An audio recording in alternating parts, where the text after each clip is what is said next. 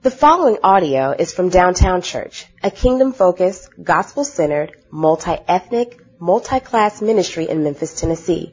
For more information, please visit downtownchurch.com. Uh, Luke 10, verse 1 through 24.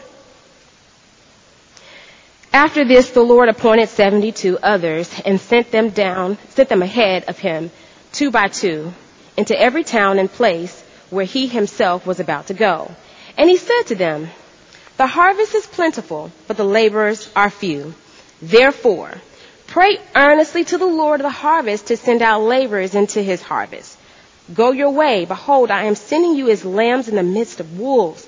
Carry no money bag, no knapsack, no sandals, and greet no one on the road. Whatever house you enter, first say, Peace be unto this house. And if a son of peace is there, your peace will rest upon him. But if not, it will return to you and remain in the same house, eating and drinking what they provide. For the laborer deserves his wages. Do not go from house to house. Whenever you enter a town and they receive you, eat what is set before you. Heal the sick in it and say to them, the kingdom of God has come near to you. But whenever you enter a town and they do not receive you, go into its streets and say, even the dust of your own town that clings to your feet, we wipe off against you. Nevertheless, know this, that the kingdom of God has come near. I tell you, it will be more bearable on that day for Sodom than for that town. Woe to you, Chorazin! Woe to you, Bethsaida! For if the mighty works done in your in you had been done in Tyre and Sidon, they would have repented long ago, sitting in sackcloth and ashes. But it will be more bearable in judgment for Tyre and Sidon than for you. And you, Capernaum, will be exalted to heaven. You shall be brought down to Hades. The one who hears you hears me. And the one who rejects you rejects me. And the one who rejects me rejects him who sent me. The 72 returned with joy saying, Lord, even the demons are subject to us in your name. And he said to them, I saw Satan fall like lightning from heaven. Behold, I have given you authority to tread on serpents and scorpions and over all the power of the enemy, and nothing shall hurt you. Nevertheless, do not rejoice in this, that the spirits are subject to you, but rejoice that your names are written in heaven. In that same hour, he rejoiced in the Holy Spirit and said, I thank you, Father, Lord of heaven and earth, that you have hidden these things from the wise and understanding and revealed them to the little children. Yes, Father, for such was your gracious will. All things have been handed over to me by my Father, and no one knows who the Son is except for the Father, or the Father is, or who the Father is except for the Son, and anyone to whom the Son chooses to reveal him. Then turning to the disciples, he said privately, Blessed are the eyes that see what you see. For I tell you that many prophets and kings desire to see what you see and do not see it, and to hear what you hear and did not hear it. This is the word of God. Thanks, Aaron, for trying to make uh, fun of me up here. Grace and peace to you all from our Lord Jesus Christ. It is good to be in the house of the Lord. Amen. I see some family in the place, uh, and then I see some people that I've known because uh, uh, I was a pastoral intern here at second uh, between here and Second Presbyterian Church um, just uh, a couple years ago. My wife and I we came to Memphis, Tennessee, in 2013, um, and I am from St. Louis, Missouri, and she is from Kansas City, Missouri, uh, and I'm a happy man. And my beautiful wife isn't here uh, right now, right now she was in the first service, but uh, I just want to let y'all know that I am blessed and highly favored to have a woman that loves me so well. Amen. Hallelujah. We can go home right there.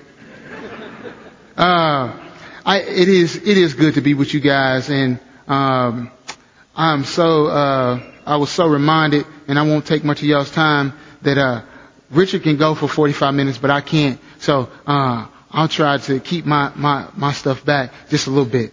But you guys have been going through the kingdom of God. And I mean, the kingdom view on terms of justice, the kingdom view in terms of work, uh, and now we're in the kingdom view in terms of missions. and so when we think about the kingdom, uh, in what it means for us, there is something on the inside of us that should be always longing for the kingdom. As we think about the persecuted church, as we think about what it means, um, as Matthew 5 and 10 says that blessed are the persecuted, theirs is the kingdom of God. We should understand that as being perse- uh, blessed are the persecuted for the righteousness sake, sorry, theirs is the kingdom of God. We should understand that persecution isn't necessarily fun, and we should not necessarily think that this is the end, but yet there is something more and we should long for that. And that's the beautiful thing about the kingdom of God. Because it is so mystical in one end, but yet there's so much hope and so much glory and majesty that comes with it as well. And so when we look at that, that same view in terms of how we understand the kingdom of God, and gives us insight on how we ought to go missionally and what that means for us. So when we look at our text in Luke 10, I just want to give us a 30,000 foot view. And I want to go line by line all the way through 24 verses that would take us about an hour and a half, especially with a guy like me, two hours probably. But I do want to highlight the fact that what Jesus is saying is, I'm sending all of Israel. That's why he says the 72. Some scholars debate if it was 70 or 72, but we know from the previous chapter, chapter 9, he had already sent the 12. And so he sent the 12 out, but now he is sending all of Israel. That's the symbolism in terms of sending the 72. And so seeing that, um, what we understand is that Jesus is sending them through Samaria, which it is a very dangerous place. And the, and as they go preach the gospel, go tell about the kingdom of God, it is important for them to know that they're not alone and that God is with them. And so I come here to encourage you guys. Encourage you to let you know that if God is tugging on your heart, to be involved with missions. Some of you have been on the mission field for, for a stint. Some of you have never been on the mission field. Uh, I'm here this morning to encourage you. If you are involved in some kind of way, whether that be going, that be giving, uh, that be sacrificing your time by serving those that come from uh, overseas to world uh, relief, um, even looking at Operation World, all of those things, and then also looking at it from a domestic standpoint, how we ought to be involved in terms of mission. Amen. A couple questions that I have as we, before we dive in, uh, on the way into our text is this. Do you still believe in the power of the gospel? Do you still believe in the power of the gospel or do you think it has lost its luster? Do you think it's lost its luster? Do you think that it is outdated or it doesn't pertain to culture or it, it, it's not relevant to the world and where we are today? Do you have an urgency to proclaim the gospel to your neighbors, peers, immigrants from Muslim countries and others around the world? Let me ask you this in addition. How has your view of the kingdom of God been enhanced through your devotion to Christ? Now I ask that, those questions because many of us would shake our head and a general yes, but here it is. If you struggle with the same thing that I struggle with, I would venture to say that many of us don't long for the kingdom of God. And the reason being is because we are comfortable and complacent where we are. The more that we gain, the more that we accumulate, the more that we do, uh, there, we say to ourselves, we, we, we'd be fine. Or we'd be okay. But brothers and sisters, I'm here to say to you that that lack of urgency limits our view of the kingdom of God. And so in our evangelistic and mission efforts, what happens is we don't have an holy urgency which expresses our desire for the kingdom of God or our nearness, uh, or its nearness to us, but yet, when we pray the Lord's Prayer, I don't know if we truly mean that we want the kingdom of God to come.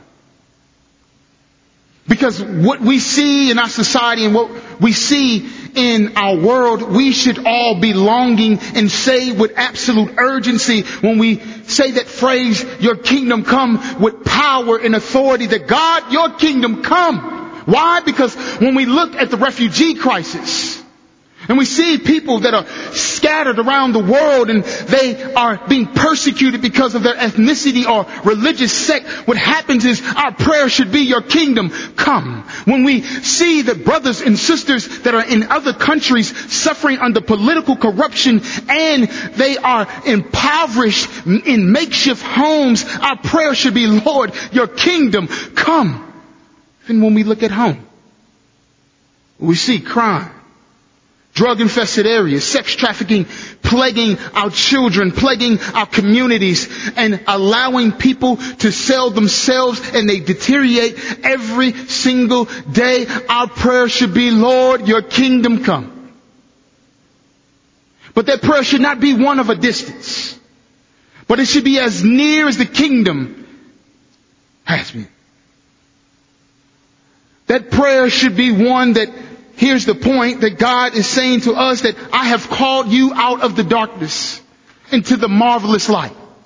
Since I have called you out of the darkness into the marvelous light, I don't want you just to pray that your kingdom come. I want you to proclaim to the world that the kingdom has come and will be fulfilled. Because that declaration means that we provide hope to the hopeless. That declaration, what it means that we, pro- we provide delight to the disheartened. That, that, that declaration means that we provide comfort to the fatherless. That declaration, what it means is that we as peacemakers provide peace in the midst of pain. So as we look at our text this morning, we have to ask ourselves, how are we to proclaim the kingdom of God? I think our text helps us with two points. And I don't want you to be fooled. I, hide, I don't make three points. I make two points to make you think that it won't be long, but I just have a ton of subpoints. First of all, in verses 1 through 12, we just simply, we need to live missionally. We need to live missionally. We must live missionally. Verses 13 through 24, we must endure resistance. We must endure resistance. When we look at our first point, we must live missionally in verses 1 through 12. We have to ask ourselves, well, what does that mean? And simply living missionally, we ought to go. There's no other way to say it, and we see it from the text. But there are a couple ways that I think that the text tells us how we ought to go. We ought to go prayerfully, we ought to go confidently, and we ought to go peacefully. When we look at verses 1 through 2, you see we go prayerfully. So how do we go prayerfully? Understanding that whatever work that we do in terms of missions, Domestic or international should be bathed in prayer. It should not be of our own volition or our own self-will, but yet we should go before the Lord and lay down our prayers. And this is what he says. He says that uh, to those that are, he sent out that you must pray earnestly. And he just doesn't send out anyone. Look at those that are, that he's sending out. I mean, he just doesn't send out ministry workers, those that went to seminary, those that are missionaries, those that are, um, that are pastors, but he sends out businessmen. He sends out teachers. He sends out farmers. He sends out the, the fishermen. He sends out, uh, the baker, the, the candlestick maker, and all of the rest of them. I, I think about, um, a sister that y'all just sent from here, Laura Neal, and you think about also Nick and Amanda. These are individuals and another girl, she lives in Argentina. She was sent out a couple years ago and these young people as they go, they go prayerfully, understanding what God has called them to, but they know that in where they are, Laura Neal being in Mafraq, Jordan with Aileen Coleman, are, she's serving Bedouin women as a teacher. She is using her skills that she's learned here to serve in that particular area. Julia, the same thing, was a teacher here and she left uh, the United States and went to Buenos Aires to serve in Bajo Flores to uh, be with those that are in the shanty towns and to teach them English and using her skills there was in a way that would benefit that particular community. Uh, we know that it's not necessarily that we have to be equipped with a MDiv or that we have to have a particular quote unquote calling, but God has called us all to be missionaries. And so yes, we need to go prayerfully. And so when he says that, uh, that the harvest is plentiful in verse 2, but the laborers are few, the issue is not that the harvest, that there's not enough people in the harvest. The issue is not that the harvest isn't plentiful. The issue is that there aren't enough workers. And so when you think about when Jesus tells them to pray earnestly, he's saying plead to who? Plead to me, the Lord of the harvest. He is the Lord of the harvest, and that's to understand that, that urgency that we ought to have for the kingdom of God, that urgency that we ought to have in seeking Him is to say, Lord, please, if it is me, send me. Here I am. Lord, if it is someone else, please send them. Lord, if I can give, please allow me to find individuals that I can give to. Help me to go to my elders or my pastors in my church and find out areas in Memphis where I can give my time and that it can be fruitful to others. Pray about that. Pray about that. Why? Because when you pray, you understand God is demonstrating His sovereignty. And God is illustrating that right here in this passage when He says that He is the Lord of the harvest. He's not over the Lord, He's not only the Lord of the harvest, but He's the Lord over the laborers. It reminds me of Jeremiah 29 and 7 when He is not just the uh, Lord over the captive, but He is God over the captor. It is important for us to understand His grandness in terms of His sovereignty because then our prayers become action and our prayers are not simply from a distance. So we believe that God is the Lord of the harvest and the laborers. And so as we go, He will protect us. And so understanding that He will protect us, we can go with confidence. That's part B. We can go with confidence. Look at 30 through 4. Where do we go with confidence? Now, I don't want us to confuse confidence with force. I don't think that that's what Jesus is saying here. We ought to go as meek individuals. If we would understand what Jesus did on our behalf through the person and the work of our Lord and, Je- Lord and Savior Jesus Christ, He came in the incarnate flesh. And understanding that He came in the incarnate flesh, He did not have to lay Himself in a manger. He did not have to live homeless as He would be described. He didn't have to befriend those that were extortioners, those that were sinners, those that were sick and ill, but he did. He said, I came for those that are in need of a savior. So the incarnational work of Jesus Christ is a missional act in itself to us, to his people. And we ought to replicate that. And in replicating that, we go confidently knowing that in any area that we go to, for instance, where they're going, they're in, uh, Jesus has already gone through Samaria, and that's what they, they're kind of walking through those different countries. It is dangerous. So, you think of a, what meekness means, it, meekness doesn't mean to fight back. Meekness doesn't necessarily mean that you put up your fist and you force someone. What meekness means, it, it goes back to the Samaritan story that you ought to go to the one that is in need, the one that has been broken and beat down. You ought to be broken and beat down for the sake of the gospel. We aren't supposed to feel comfortable in this society and in our own skin. The reason, the reason being is because we have a bit, a bigger hope. So we go confidently. Look at verse 3. It is important to note that these disciples, they didn't go confidently on their own self-will. What does Jesus say? I am sending you out as lambs. They just don't walk out in danger. He said, now, I'm sending you out as lambs. So to know the Lord, so as for them to know that the Lord is the good shepherd. And as he sends them out as lambs, He's a good shepherd that protects them amidst the wolves. As he protects them amidst the wolves, you have to think about it for a minute. It kind of shows you John 10 a little bit. In terms of him being a good shepherd, he will protect his flock. But the wolves are thieves. Satan is a thief. He wants to steal, kill, and destroy. He wants to prevent us from trying to share our, uh, the, the very God that we know. Why? By distracting us with all of the luster, with all of the beauty that is around us. We, we don't want to leave America. We don't want to leave our neighborhoods. We don't want to, we don't want to be involved in certain aspects of things because we don't want to be uncomfortable. I'm there too, brothers and sisters. It's tough. It's hard, but we're called. Have confidence that He will protect you. Because what is it?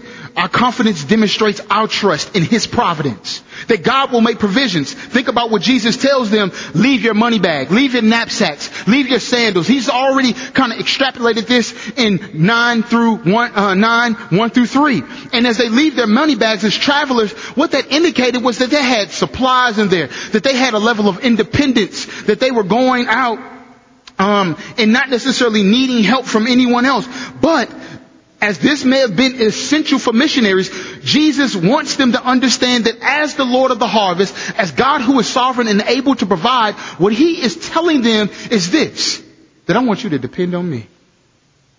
I, I, I don't want you to take or use the things that you can make and create on your own, but yet I want to provide a way for you. So there will be those when you walk in particular places, you will need a meal, you will need a place to stay. I will provide that on a journey. You, you will go through tough things and you will face rejection, but I will be with you on that journey. So to have confidence in Him amidst trust, amidst trouble is, is often hard. But, but here's the thing. God doesn't set us up for failure. Because He's a God that is consistent with His promises. He's a God that's consistent with His provisions. I, I remember old, old mother in the church. I grew up in, uh, uh, I didn't grow up in the church when I became a believer. I was in a church and, you know, when you're in a black church, they call them mothers. And the mother would say, He is a waymaker to testify to his provisions, to testify to his sovereignty, she would say he was water in a thirsty land. Uh, he, he, is the living water that can quench the thirst of the thirsty. And then she would also go on to say, and it is highly theologically and highly biblical, that, that he was bread in the desert. He is the bread of life, being able to lay himself down to, so that we may feast on him. And we, as we look at the communion, ta- communion table, that is what it is for, for us to be empowered by his work. The finished work of Christ. And so we know that we can go confidently. We know that we can go prayerfully. We know we also can go peacefully. Why do we go peacefully? Because we are ambassadors of Christ. This is nothing new, ladies and gentlemen. I, am not saying, I don't think the text is, is, is uh, blowing our minds away with this, but it is instructing us in a way and encouraging us the way that oftentimes can, our fears can apprehend us, but he is saying, you're my ambassadors. I want you to go peacefully. In fact, wherever house you enter into, say this first, peace be to this house. The disciples were to pronounce peace, blessings upon the house of the individuals that they entered. This peace, this word peace was the same Old Testament word, Hebrew word for shalom. Human flourishing, delight, wholeness. It wasn't just a peace of serenity, a peace that you can get away and relax, rub your feet in the sand. This was a peace that actually meant that it was, it would, uh, it would thrive in the midst of pain. This is what the kind of peace that he wants us to have, and this is what the kingdom of God what must be proclaimed with in the mindset that we don't go trying to create our own peace or trying to be the Messiah in these situations, but we go demonstrating that we know the God of peace, the one that is the Prince of Peace. Now I've let y'all go for about 15 minutes without saying one, two, three or four amens. Is there anybody in the house? Thank you, Jesus. Hallelujah. God is good. So he knows, so we know that we go peacefully and then this is, this is the other thing that Jesus says that he, uh, will provide also because laborers deserve, uh, his, the laborers deserve his wages. And this is through hosts uh, that they would live with, and they would be fed and provide lodging, uh, and their needs would be helped uh, throughout this process. Uh, you know, this text kind of reminds me when I kind of entered into the Presbyterian world. It, it, was it was funny because I remember being in seminary and then going to particular places. When you would go somewhere, typically you want to stay in a hotel, right? You, you could, I, I, well, I did. For that, I, you know, you want to be, you want to have your own little environment. Well, we always stayed with families, and people would open their homes And I just said to myself, you know, I, I, just don't come from that background. We really didn't open our homes. In fact, my mother barely let me bring my friends into the house. I had to sneak them into the house. I, I talked to them through the screen door if I, if they, since they couldn't come in. And so my, this kind of messed up how I understood hospitality. I didn't have a good theological understanding of hospitality. And so when I would go to house families, uh, to the house families' homes, they would tell stories about hosting missionaries and being able to uh, let them use their their house for the entire time, maybe six months. I was saying to myself, "Whoa, you would let somebody stay with you for six months? That's incredible." But brothers and sisters, we're the family of God. When Nick and Amanda comes back and they're on uh, furlough, open your homes to them. When you have missionaries like the Ingers, they come back. Laura Neal, she comes back. Open your homes to them because we are the family of God. But also when you go, know that your brothers and sisters in the other land will open your, open their homes to you. And so that's the beautiful aspect in terms of God providing for, for us the wages that He provides for us. He makes provisions. They won't look like we would think that they would look. But not everyone will open their home. That's what Jesus says. You will be rejected. But he didn't say, use it by force. Remember, he doesn't say, go and kick the door or kick, uh, or make them mad. But what he says is, go into the street and say, the kingdom of God is near. There is an urgency. Because if they yell into the street that the kingdom of God is near, what they are extra, uh, what they're letting them know is that this is very important for our society, for the world to know that this God, who is the God of all of creation should be known. I think about a rooftop experience is what I call it when uh, I led a couple young adults to Argentina um, this past summer, and I've been doing it for the past couple years, and it's been fun, a fun experience. Though I find that I'm one of five black individuals in Argentina, Buenos Aires in particular. It's not, it's not, but it's fun, right? And so as I, as we were working hard and we were in the area of Fatima, we seen the shanty towns, we seen the poverty, but we also see Palermo, which is more of a, is a, a high-fluting area where you of remind you of a downtown church, so to speak. But one day we were all tired. Beds, they hurt. We were sleeping in the church and we were kind of reflecting and debriefing. And as we sat on the top of the roof, what was happening there is all of us were looking out. I said, look out through the smog. You would see kids walking with no shoes. You would see mothers holding kids and having ragged clothes. You would see uh, men sleeping on pallets that are in the middle of the street. You would see dilapidated buildings, and uh, you would also see people that looked like as if they hadn't had a meal in quite some time. You would see dogs just running down the street. And mind you, when I'm in St. Louis, I've run from every dog, but these dogs they, uh, they don't bother me. But what we we're going through and understanding is that it is overwhelming when you look at all of that. It, it, it is, it is tough to see so much poverty. It is tough to see so much pain that when you're only there for a week, what, you say to yourself, what can I do? But that's why we trust in the Lord of the harvest. Because it's not about what we do. It's about what He is doing. And how He is using every willing vessel to bring glory to his name. Amen. So we ought to live missionally. Why? Because we trust in our God. But we also understand that if we live missionally, we have to endure resistance. The gospel is completely countercultural. Our society will not receive this. Look at 13 through 24. Jesus says, woe to you, Chorazin. Woe to you, Bethsaida. For if the mighty works done in you had been done in Tyre and Sidon, they would have repented long ago, sitting in sackcloth and ashes. But since they rejected the kingdom of God, these walls, what they mean is judgment upon you. It would almost be the same as Jesus saying, woe to you, East Memphis. Woe to you, South Memphis. Woe to you, North Memphis. Woe to you, West Memphis. Woe to you, downtown Memphis. If you reject me, then you reject. If you reject my missionaries, you reject the Father. If we would go to Syria, we would go to Jordan, if we would go to East China, we would go to uh, Kazakhstan, and those areas, if they were to reject us, it would be the same to woe to them. See, the aspect in which we see is that it's not our job to bring judgment. God takes care of that. But we look for those that should repent. And so as we are pushed back on, as we are resisted, we are denied, we understand that our satisfaction is not in the fact that the work or individuals have not necessarily come to Christ. We cry. We, we are desperate for people to know and love Him. But here's the thing, ladies and gentlemen. Our satisfaction is in our assurance of who we know. And that is God the Father. But how do we endure, endure this resistance? It is simply by that, knowing that He is with us. Assured by His presence, 13 through 20. Know that God is with you guys.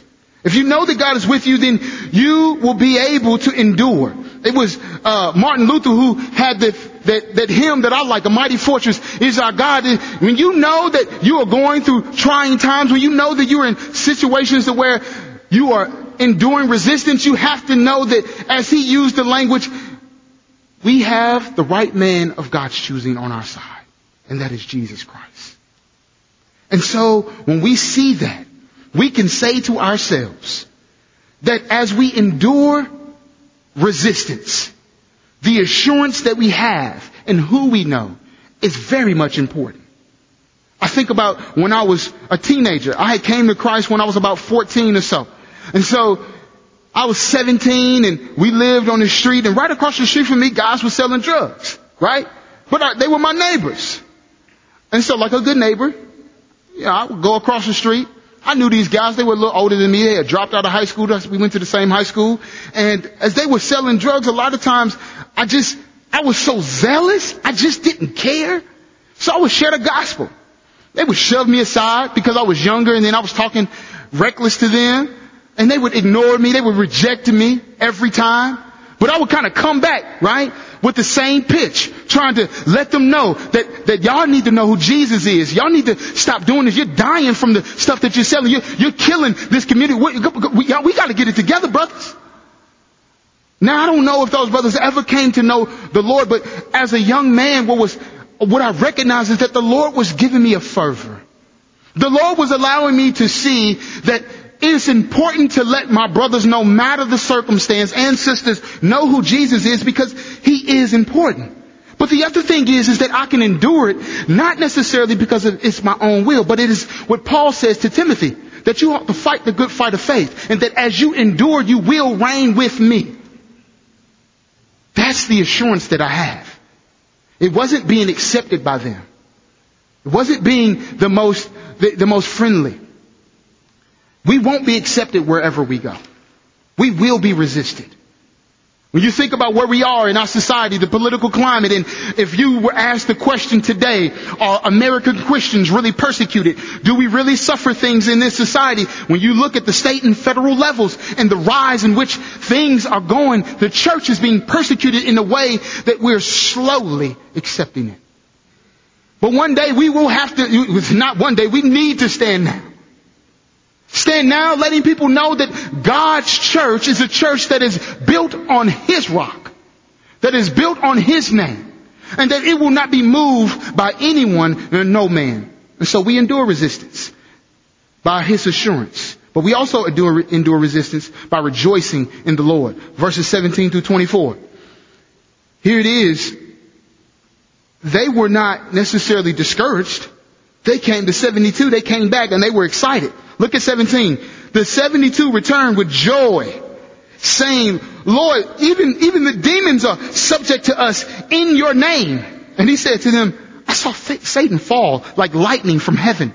Behold, I have given you authority to tread on serpents and scorpions and over all the powers of the enemy. Nonetheless, do not rejoice in this do not rejoice in the signs and the wonders. Do not rejoice in the miracles. But what you ought to rejoice in, look at what he says, but rejoice that your names are written in heaven. Rejoice in the Lord. Why? Because it's important to know that Satan has already been defeated. That's what he wants to illustrate Satan's downfall. And that what we rejoice in is not the power and the authority that he has given us, but we rejoice in the fact that we know him. Because like our culture today, we can also be distracted by so much of the authority and works and miracles that we don't realize or we're no longer happy with and satisfied with the fact that one day we will be with Christ for eternity. So they ought to rejoice in that. Because Jesus sends them eventually the message at the end of Matthew 28. Because they only had a, they only, seen a glimpse, only a portion, but Jesus says in Matthew 28, 19 through 20, all authority is in, in heaven and in, on earth has been given to me. So what does he say? Go. Go therefore and make disciples of all nations, baptizing them in the name of the Father and of the Son and of the Holy Spirit, teaching them to observe all things that I have commanded you. And listen to this. Listen to the end of the passage. And behold, I am with you always to the end of the age. Rejoice. Rejoice in the Lord.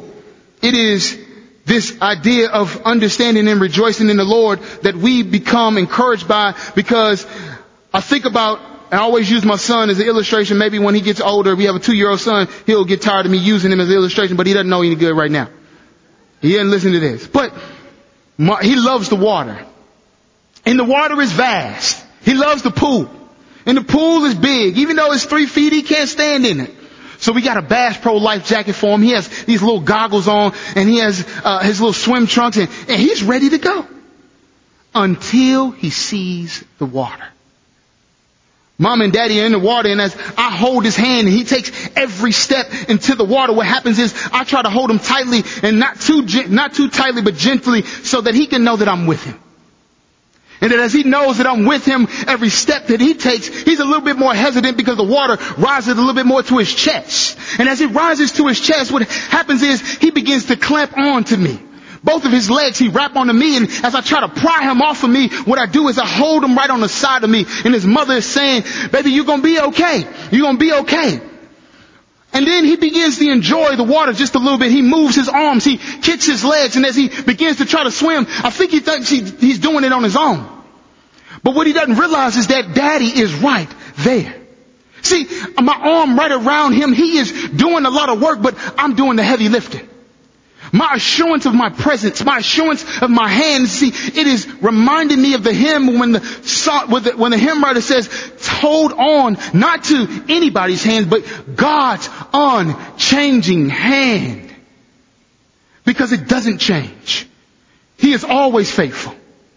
And so when the hymn writer says, draw me nearer, nearer blessed Lord, to thy bleeding side, draw me nearer Nearer, blessed Lord, to thy cross where thou hast died. Now consecrate me. Now to thy service. Lord, by thy power divine, let my soul look up with a steadfast hope. And this hope is what we have in the kingdom of God. And my will be lost in thine. It is important for us to know that our lives are not to be completely comfortable and satisfied here. It was two people, Dr. Martin Luther King and a lady named Aileen Coleman. I've seen Aileen Coleman probably twice. And she said these words. She serves in Mafraq, Jordan, where Laura Neal is. She said, I hope to serve in Jordan for the rest of my life. She's 85 and I hope to die there. What assurance does she have? It was Dr. King before he came to Memphis. He had a buddy, Larry, Larry Belafontaine. As they were sitting, Harry Belafontaine said to Dr. King, do you ever fear for your own life? Dr. King, who, before he came here for the sanitation march, he says that I don't fear for my life. I'm not concerned about my own humanity. What he said was, what was interesting to me, he says ultimately, I don't care about my longevity. But ultimately what I care about is the will of God. Both of those individuals were missionaries to me. One here is a civil rights leader and another serving amongst Bedouin women. And what they understood was that God's will was the most important thing. And that as they proclaimed the kingdom of God, they did it vigorously. Aileen is doing it with so much passion. Let us do that. Let's pray. Heavenly Father, I thank you so much that you are God who provides for us. You are God that shows your strength. You're God who assures us of your presence. And Lord, we thank you so much because there is none like you. And so as we think about what it means to serve in your kingdom, help us to be missional. Help us to go. Help us to endure resistance. And God, as we prepare our hearts and minds for offering, let us give, knowing that we're giving to your kingdom for the kingdom advancement. It's in Jesus' name that we pray. Amen.